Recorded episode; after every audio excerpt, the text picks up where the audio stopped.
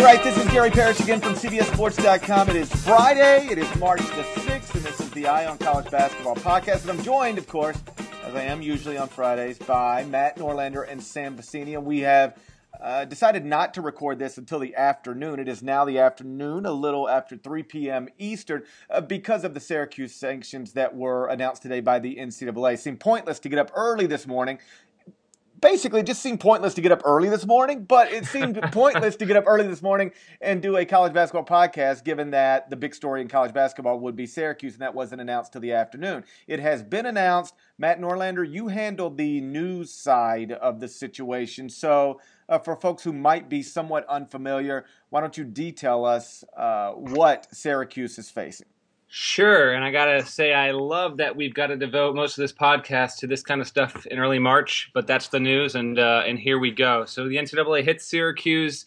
Um, the big headlines, in my opinion, are Boeheim has to sit for nine ACC games next season. That's not the first nine games in that usual cupcake Syracuse schedule. It will be nine league games. Uh, they do not have a further postseason punishment. Will only be this year. Uh, they will be on five years probation um, in my opinion, an underrated punishment uh, in this regard is they can only have two coaches on the road recruiting uh, until 2017. That's certainly a ding as opposed to the normal four. Sure. They have scholarship reductions, which I know GP is going to get into here, um, and they can kind of choose when they are going to.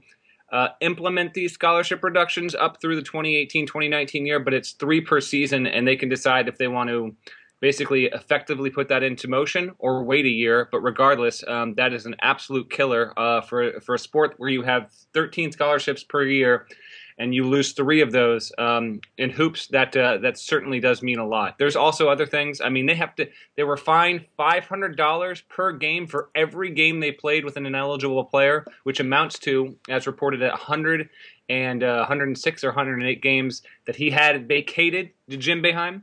Um, in fairness, let me stop you there for a second. Yeah. Now, now com- uh, compare that to what they make off one thirty-six thousand dollar oh, game yeah. at the Carrier Dome. It's, it's that's that's actually relatively pennies, but I, I, but I still. Agree, but also, it's, the fact that they don't have to pay out scholarships to these kids too. also, they're going to be losing them. Very valid points. I, brought it up because it's a weird. I, no, can't sure. remember that happening as a punishment before. Um, retroactively weird. fining programs five hundred dollars for games that that uh, that they were featured in. But yeah, Boeheim's win total gets docked more than hundred. Uh, he'll never catch K. Um, there, there's a lot here, and what's interesting, guys, is that I'm actually hearing kind of both sides of it, and that they got hammered, and I, I can't disagree they got hammered, but there's a lot of cynicism in that the NCAA and Syracuse they sat down and they and they almost bargained some of this stuff in terms of the timeline here. Pat Forde on the call today asked why, if the investigation dated back to violations as far back as 2001, why are we not seeing anything go into play until 2004 essentially and we find out that you know uh, only a few weeks after their national title in 2003 did this really kick in um, so it's actually a pretty interesting case overall uh, and, and, pretty big newsmaker here for, for Boeheim and the future of that program. Sam, I want to come to you real quick. First things first, the timeline of um, what is uh, uh, the NCAA was allowed to consider starting literally weeks after Carmelo Anthony led Syracuse to a national title. It's pretty hilarious. It's hilarious and shameful on some level. Like it's the uh, bookend, by the way, just to cut you out. The the that and then their twenty uh, 13 Final Four still stands as well. Right, I know. So they get to keep their championship banner and they get to keep their Final Four from a couple years ago. I mean, the idea that, first off, what, like, you know what a negotiation is? A negotiation is like, okay, um, you want me to work for you, and I would consider working for you. Now let's negotiate. Okay, you offer this. I say nope, nope, nope. I'm and then to do what you want me to do, you have to give some, and then to do what I want you to do, I have to give some, and then we settle on something and whatever. What was Syracuse's position to negotiate from? What are they? What is Syracuse negotiating? It's like, clearly that uh, the 1919 World Series only took two months to investigate, and this one took nine years.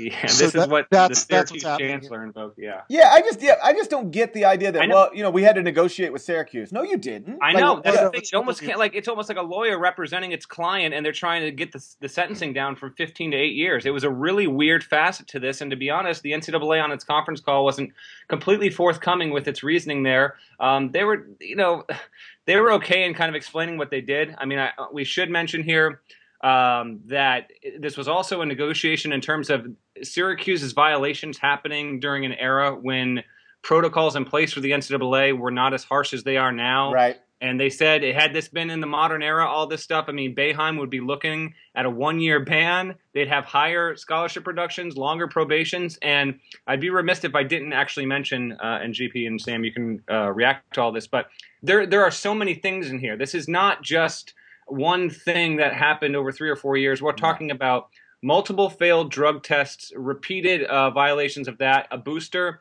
paying off players and Syracuse staff members uh, for being at a YMCA and, and, giving them money in cash. Uh, I mean, it's academic impropriety that dates back obviously to Fab Melo at the very least. So we've got a number of things here. And listen, I don't want to get into like all the nitty gritty, but if you look at the report, and it's linked on our site in our news story, I mean, when you've got the Syracuse Dobo, the director of basketball operations, knowing players' passwords, and really, I mean, it was down to a science there. Um, they clearly, you know, there was Our Dennis Dodd called Syracuse kind of a rogue program over the past 15 years, and no matter how much Boeheim will will deny some of that, it, it's kind of undeniable when you look at what the NCAA uncovered. No, I mean the violations here are wide ranging.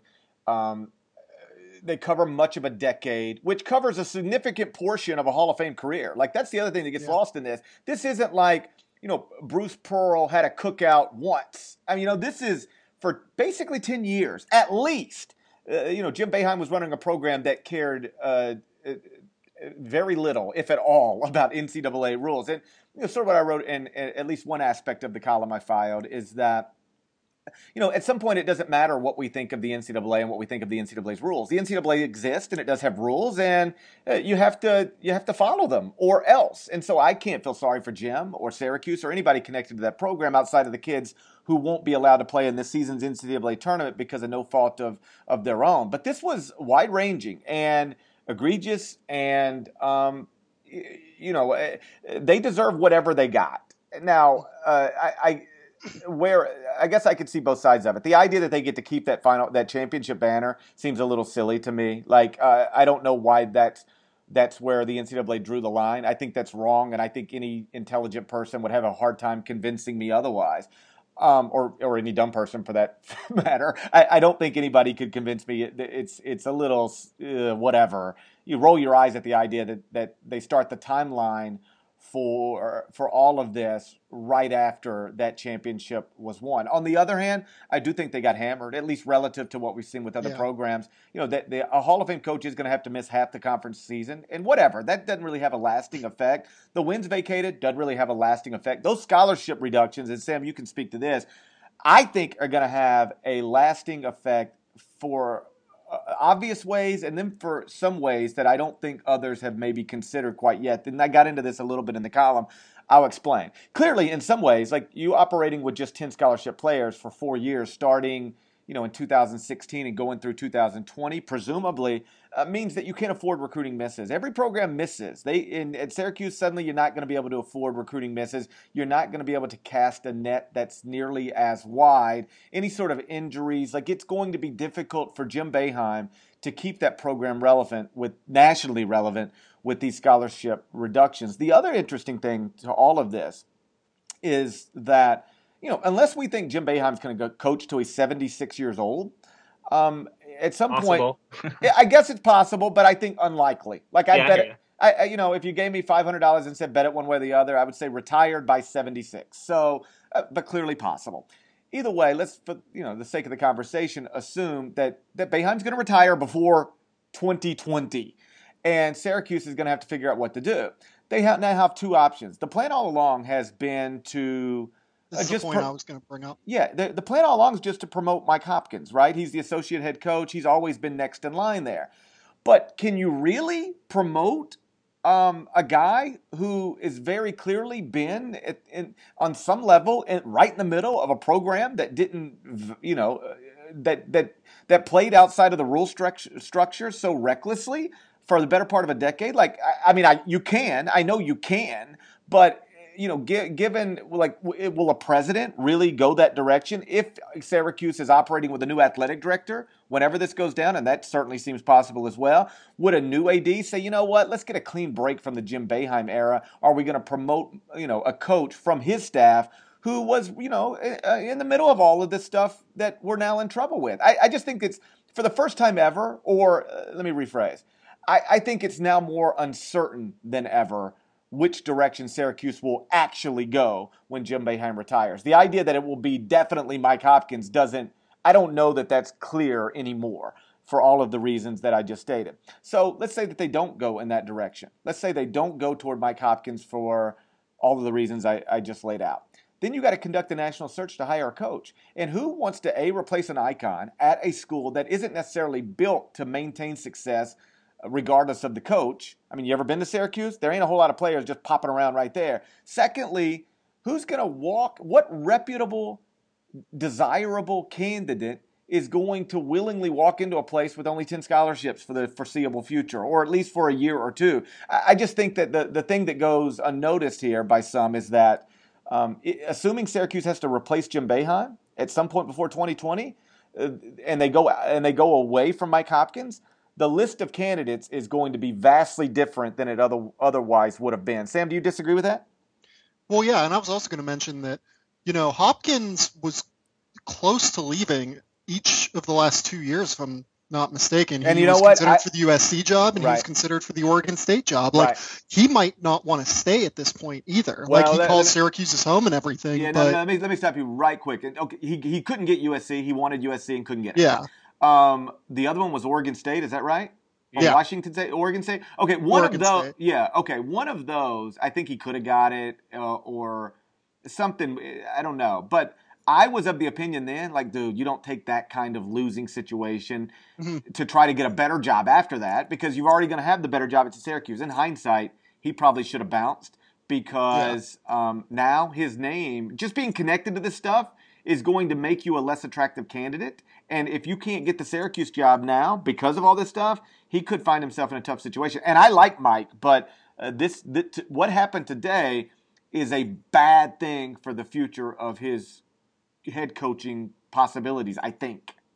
Yeah, it is definitely. I, I totally agree with you there. This it puts the entire program in kind of a place of limbo right now because all of these scholarships are killers, I think. Yes. Not only that, but also going into next year, I don't believe that they can go after Thomas Bryant anymore. Right. Because you have to have, I'm pretty sure there has to be a financial aid agreement in place already with the recruits that you have if you're going over the uh, over the whatever the 10 scholarships that they can have yeah. and that's how you extend the extend the uh, period out to 2016 2017 instead of it starting in 2015 2016 so that's going to hurt them immediately because Thomas Bryant's top 30 recruit in the country right now, and he's a McDonald's All American, and he's a terrific player. But like you said, you cannot miss in recruiting at this point. Like you have to nail every single one of your recruits, and that's an awfully difficult thing to do. Plus, you're going to obviously have these guys that are no longer able to go out whenever you only have two coaches going out to recruit. And I know that like over the past couple off seasons, you've had Hopkins and Boeheim who have been involved in USA basketball and their time's been a little bit limited as far as recruiting. But now you certainly only have two coaches that are able to go out and recruit. And that's really going to limit your presence on a national scale, I think. I, th- I think you're right. Um, I, I think those are, are huge factors. I also think that if you're the kind of candidate that would be a guy Syracuse would want to look at.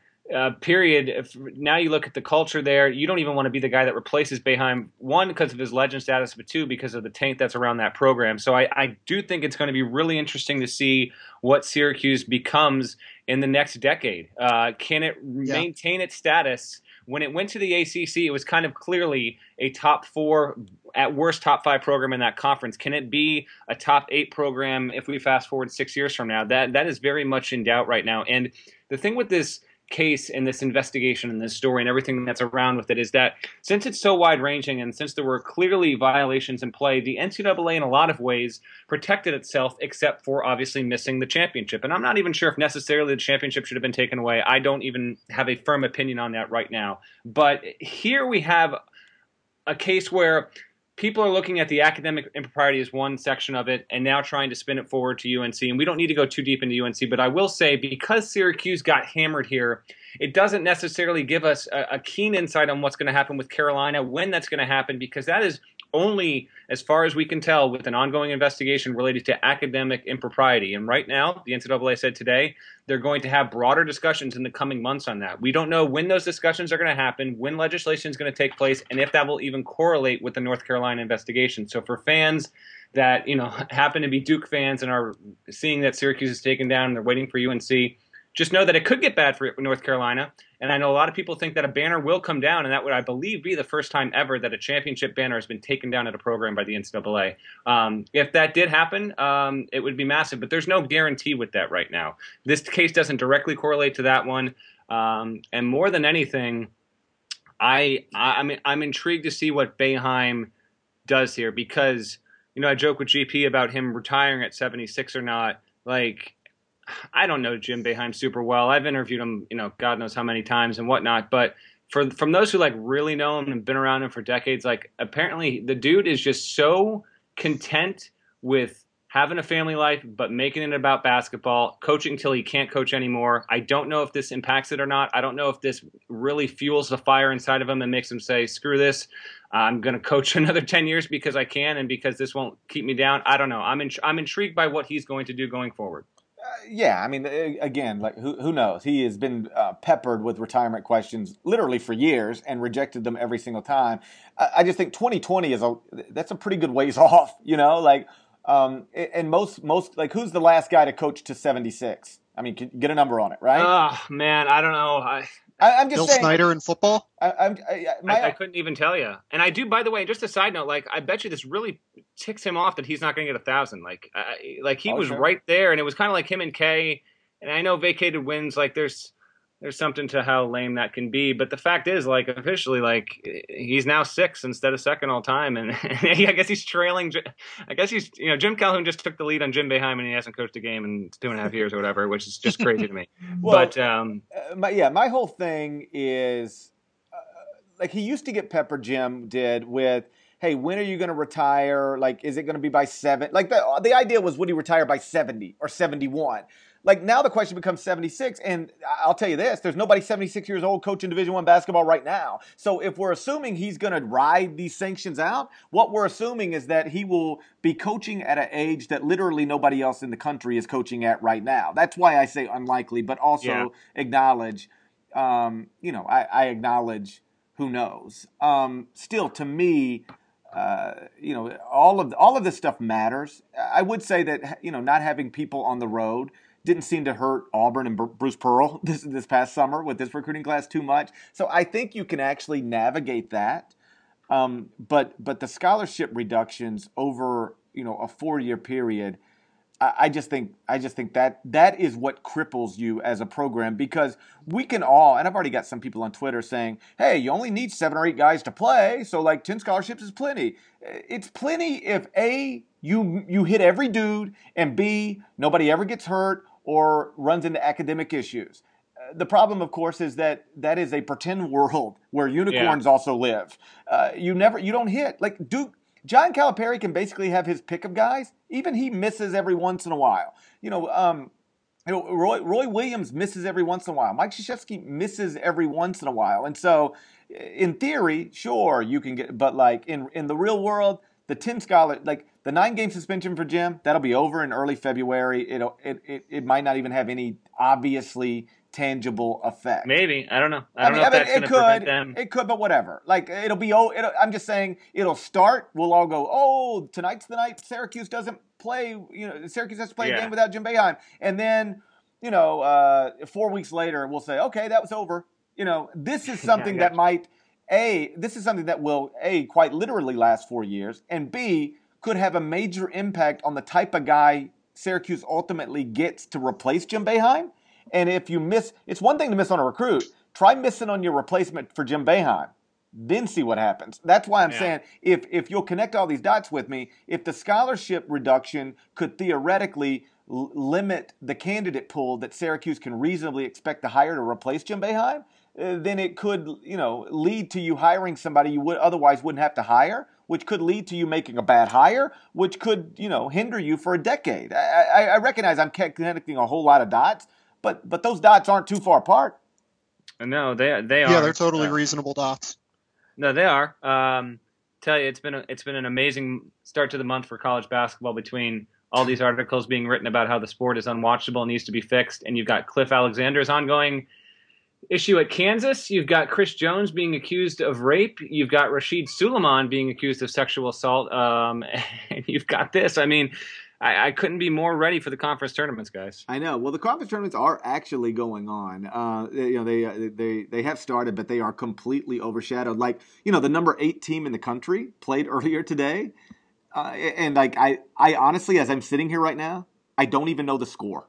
Like if, Neither- like if, don't know. do you know if Wichita State won or not? I mean, like No, I, I, that that's my I know point. they were pulling away at one point. Okay, but I don't so- know but like- like Wichita State could have been upset in its MVC opener, and I just wouldn't have known because I've, you know, I I think Yeah. all of us have been like totally submerged in this Syracuse stuff. And I, I will uh, just real quickly wrap it back around to North Carolina for a second because uh, you. There's a lot of this going around on Twitter. Hey, if you're going to hammer Syracuse, you know, is North Carolina just going to, you know, skate free? What people and, and you mentioned this, Norlander, but it bears repeating. What people uh, need to understand about the North Carolina situation is it's on it's an ongoing investigation. It is um, the NCAA is in you know they're they're they're investigating it, so they say, but it is ongoing, which means you know they're, they're, we're a long ways off from the North Carolina stuff. We could uh, we could be so long. I mean, this Right. Syracuse investigation, according to Syracuse, Right. was the longest in the history of the NCAA, and and and, Carolina, in my opinion, is just as complex. So Sure. we could. I, I I once thought we would be, we would have an answer by 2015. I'm not I'm not convinced of that anymore. No, and so I guess the point I was trying to make is if you're Roy Williams, you're looking at this and you're worried. Honestly, if you're Roy Williams, you probably never have to worry about. You have to worry about you know your reputation being tarnished. ad- additionally, and maybe losing uh, one of your national titles.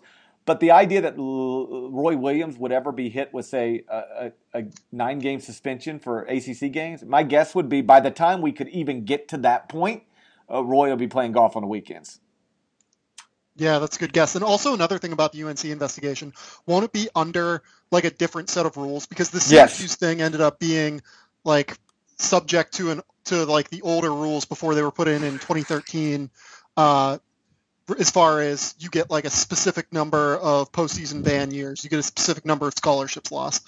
Whereas the UNC one will fall under this all-encompassing newer thing. So there's not really a whole lot to take away from this one, I think, in comparison to the UNC one. Uh, real quick before we get out of here, because we all have things going on. And Norlander's got some uh, uh, previous appointments. I've got to catch a plane. I'm still in New York, by the way. I was supposed to be out of New York. What's today? Is today. Friday? I was supposed to be home I, yesterday morning at like 9 a.m. And now, if I'm lucky, like if I'm lucky, I'll be uh, home by like midnight tonight. And then, of course, turn right around and come back How'd you like? Well, how'd you like seeing that that airplane landing at LaGuardia? I'm sure you were all too eager. To Yeah, leave. like I'm as soon, as soon as we get through with this, I'm actually headed to LaGuardia on a Delta flight. So like, wish me Uh. luck. I hope they've handled the runways uh, since then. That is scary, man. The nose was hanging over the East River, and that that's a Delta flight from Atlanta to LaGuardia. Like I've taken that flight a, like not a hundred times, ten times. Like that is Yeah. a nor that that exact flight is a normal flight for me. There would have been nothing too crazy about me being on that plane. So it was a it was a mess. But before we get out of here, um, any like we've said nothing about this weekend, and this is the last weekend of the regular season. Anything Norlander interest you at all?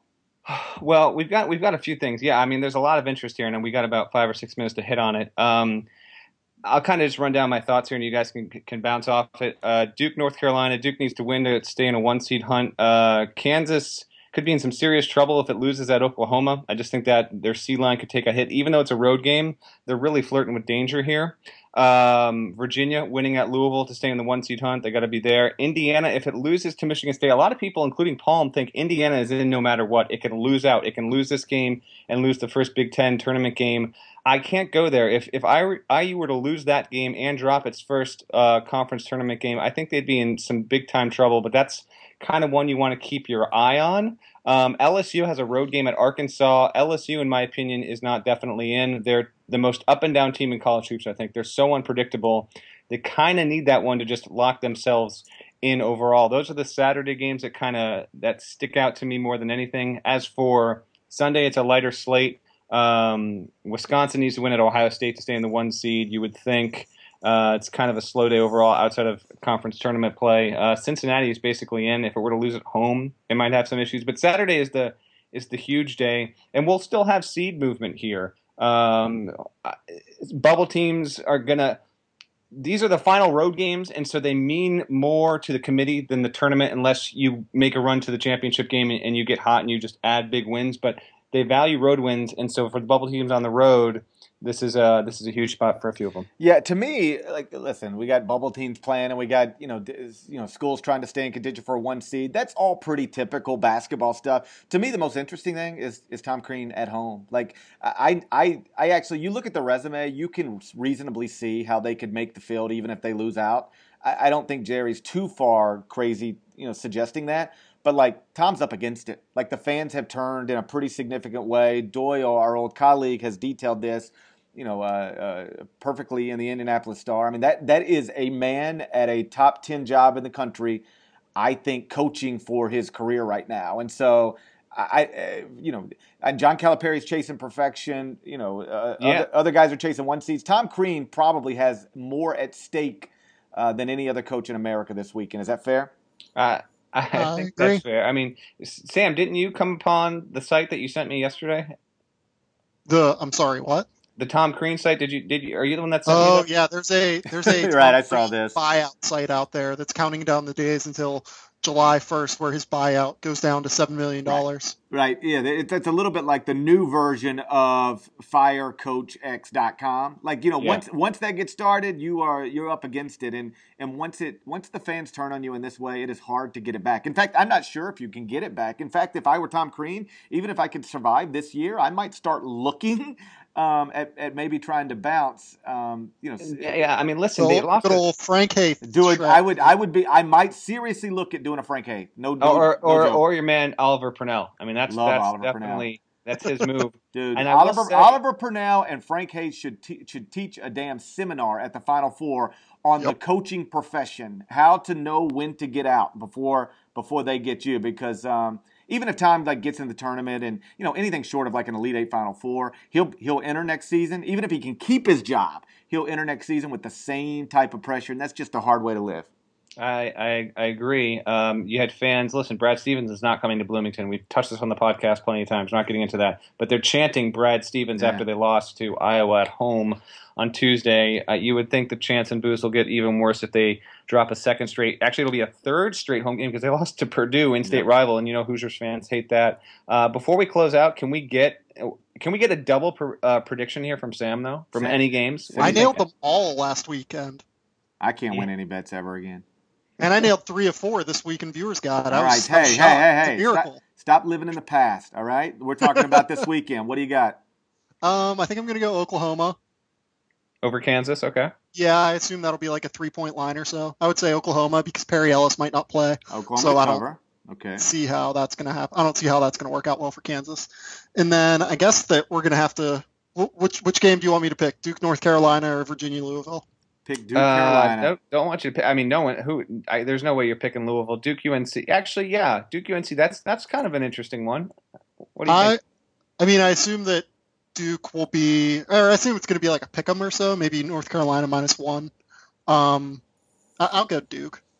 Duke. I, I have no reason to go Duke. I think that they just are a better team. Yeah, I got, Duke, I got road UNC win. wins that. Okay, yeah. okay. Well, then you guys can uh, wager your salaries on it, and I will watch from a, a distance. There is no chance. All right, let's get out underrated, of here. Underrated, a big game. All right, big game it. this weekend is Butler Providence because it's for the second seed in the Big East tournament, I believe. I like Butler and Providence. I like both of those teams. I, hey, I said the other night on TV that LaDontae Henton and Kris Dunn are the type of dudes that we could look up and it, they're in the Elite Eight, and it wouldn't surprise me at all.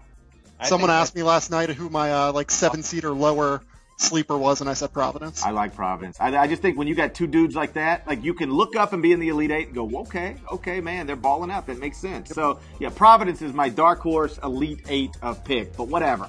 All right, we'll pay we'll pay attention to Butler Providence this weekend. I got to go to the airport. Norlander's got to do stuff. Sam, you just like chill on the West Coast, and we will catch up on uh, Monday. Right, Remember, sub- right. subscribe on the Eye on College Basketball to the Eye on College Basketball podcast at iTunes. Quickest way to get the uh, most recent edition. So go do, do go do that, and then uh, regardless, we're going to talk again on Monday. Take care.